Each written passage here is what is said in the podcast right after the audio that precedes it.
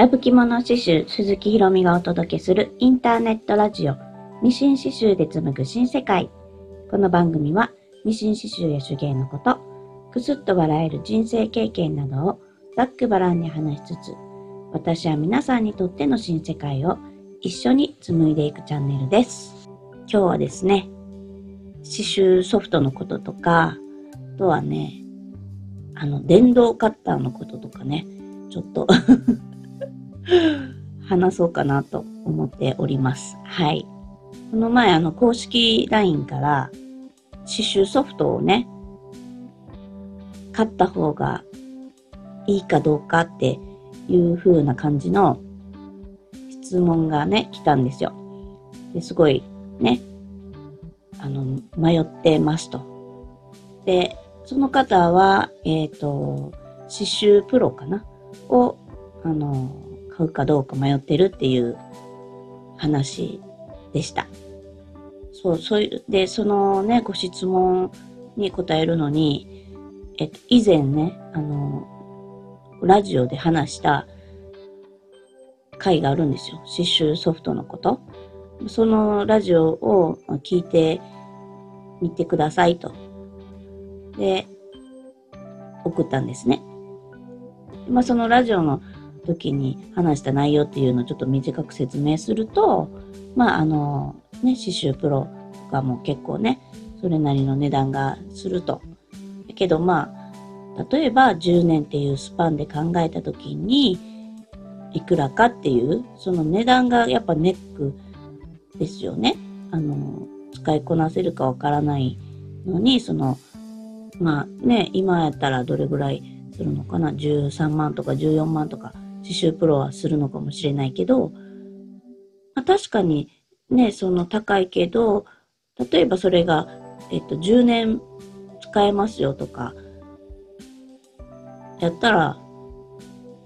計算すると、まあ、1ヶ月ね、少しの値段で使えると。だからなんか、その瞬間的には高いけど、長く使えば まあ元は取れるというか、そんなになんかアップデートが新しく出たから、新しい商品にね、アップデートしないといけないとか、そういうわけでも実はなくて、別に古いまんまで使えるんですよ。あの、新しい機能がどうしても欲しいって言うんだったら、こうね、バージョンアップとかしないといけないけど、一回買って、その機能のままずっと使えるんですよ、ソフトって。あの、刺繍プロは買い切りなんでね、今流行りのサブスクとか、ね、毎月課金されるとかそういう風じゃないからさ。うん。だからまあそういう風なんで、まあ金額のことも考えてみて、刺繍ソフトをね、買うかどうか決めたらいいんじゃないですかみたいな話をこうラジオでしたんですよ。で、まあその、聞いてみてくださいって送って、そしたらお返事が返ってきまして、はい、あのー、ね、よくわかりましたって、私、もうちょっとソフトをね、買ってみようと思いますっていうお返事でした。はい。これやっぱ刺繍ソフトがあると、まあ、できることが広がるかなと私は思ってるんですよ。こう、レイアウトするのとか、あとちょっと、なんていうのかな。その、例えばこう、購入したデータとかでも、ね、あの、モチーフを真ん中に置いて、で、その周りに枠を付け足したりとか、まあそういう風なもう刺繍ソフトがあればできるじゃないですか。そういういろんなアレンジができますよね。刺繍ソフトを買うと、まあ、やっぱりね、オリジナルで、こう、デザインをね、作りたいって、皆さんなると思うんですけど、最初からやっぱちょっとそれをすぐ作るとか言ったらハードルが高かったりするから、いろいろね、データとか、購入したデータとかを組み合わせて、ね、あの今商用利用できるデータっていっぱい売ってるし、まあ、そういうのを組み合わせて使ってみるっていうのもね、いいと思うんですよ。うん。最初はやっぱりね、作るって言っても、どんな風に作ればいいかわからなかったりとか、私この前、本当久しぶりに、あの、刺繍プロをね、あの、使ったんですよ。そしたら、もう全く使い方がわからなくてうん、日頃さ、あの、まあ、データ作ってるじゃないですか、私ね。でもちょっと違うソフト使ってるから、あの、刺繍プロを開けたら、こう全く本当にどうやって使ったらいいか覚えてなくて、もう笑っちゃいましたよ、自分で自分を。あの、ちょっと線をね、下絵があって、そのリボンのところトレースしたかったんですよ。うん。で、普通にこうトレースするんやけど、そのトレースするのに、あれ？何？どれ使ったらいいんやろ？どうやってやったらいいんやろ？ってほんまわからんくなって、わざわざ取扱説明書を開けました。はい。でどどうやってやるかを、あの見まして、やっと、あ、そうやそうや、こう、こういう風やったな、とか思いながら、使ったっていう感じ。だから、あの、本当に簡単なことがわからなかった。こ、こんな風やからさ、やっぱり、こう、初めて刺繍ソフト買って、ね、何にもわからんのにパッて開いて、さあ何しようってなるよね これはね、やっぱ、やっぱり、わ、うん、からんよな、とか思って。うん。で、私今この、ベルニナの、えー、エンブロイダリーっていう刺繍ソフトがあって、まあ、それの講習にね、行ってるんですよ。うん。25人とか、多分30人とかいて、先生が、こう、前のでっかいスクリーンにね、ソフトのこと映し出して、こう、教えてもらうみたいな感じなんですけど、まあ、わからなかったら、ちょっと手挙げて教えてもらうみたいな感じで、あの、ゆっくりゆっくり進んでいくんですよ。で結構ね、あの、パッと見た感じ、60代ぐらいの方が多いかな。うん。いや、すごいなぁと思ってね。70代ぐらいの人もしかしたらいるかもしれないんですけど、あの、やっぱりね、刺繍ソフトもそうやけど、パソコン自体もさ、あんまり使ったことないような人とかも多くて、うん。それでもね、新しいこと学ぶっていうね、そういうのがすごいなっていつも思ってるんです。で、あの、エンブロイダリっていうソフトの新しいのが9で、9、バージョン9っていうのでね。で、バージョン8の人もいるんですよ。だからどっちでも、あの、どっちのソフトを入れてても習えるってやつ。バージョン9が、その、英語なんですよ。そう。その、ソフト開いて、全部書いてる文字が日本語じゃなくて英語なんですよ。それが、ね、だから8、8の時は日本語やったんですよ。だけど、9になってから、あの、ね、開発がなんか追いついてないか知らんけど、え、英語なんですって。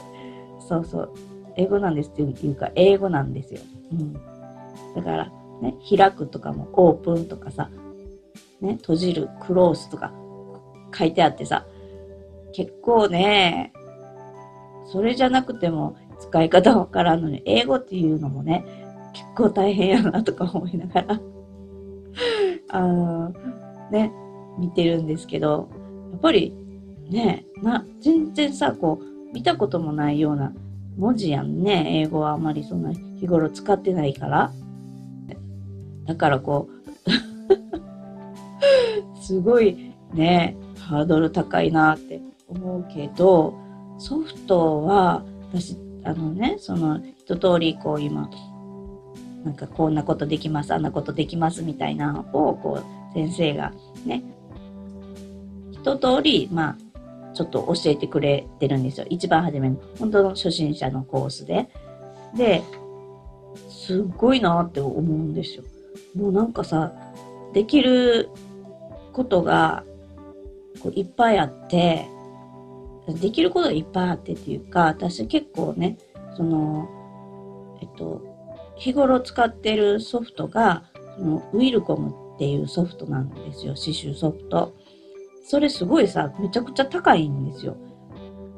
それ、それこそさ、そのソフトって、まあ、いろいろバージョンがあるんですよ。私がその使ってるウィルコム。うん。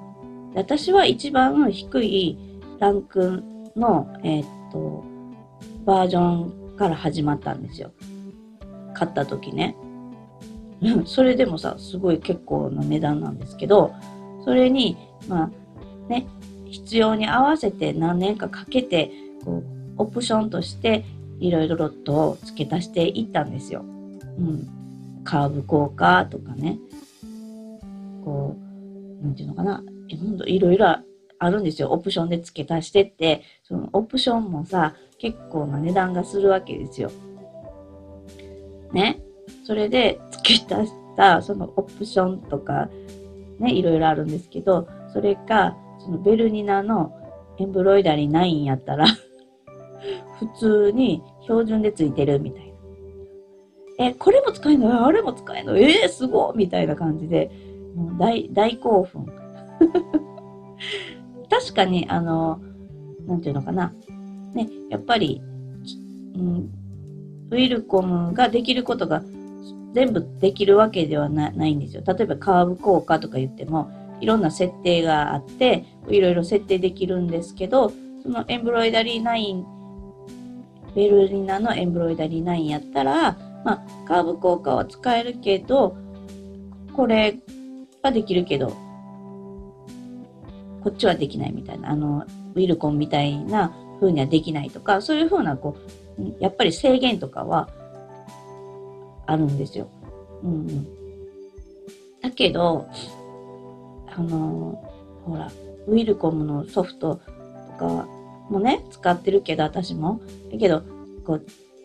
全部、全部の機能を使いこなせてるわけでは全然ないじゃないですか。多分さ、100%の機能があったら、多分私の感覚では自分で使えてるのは30%ぐらいかなとか思ってるんですよね。うん。で、まあだから、その、いくら性能が、あの、いいソフトがあってもさ、使いこなせてないと、まあ意味はないんですけど、その、なんていうのかな。私が欲しかってずっとオプションで入れてった機能が、ほとんどこのね、標準装備されているっていうのがさ、もう驚きましたね。うん。だから、ベルニナのエンブロイダリー9っていうソフトは、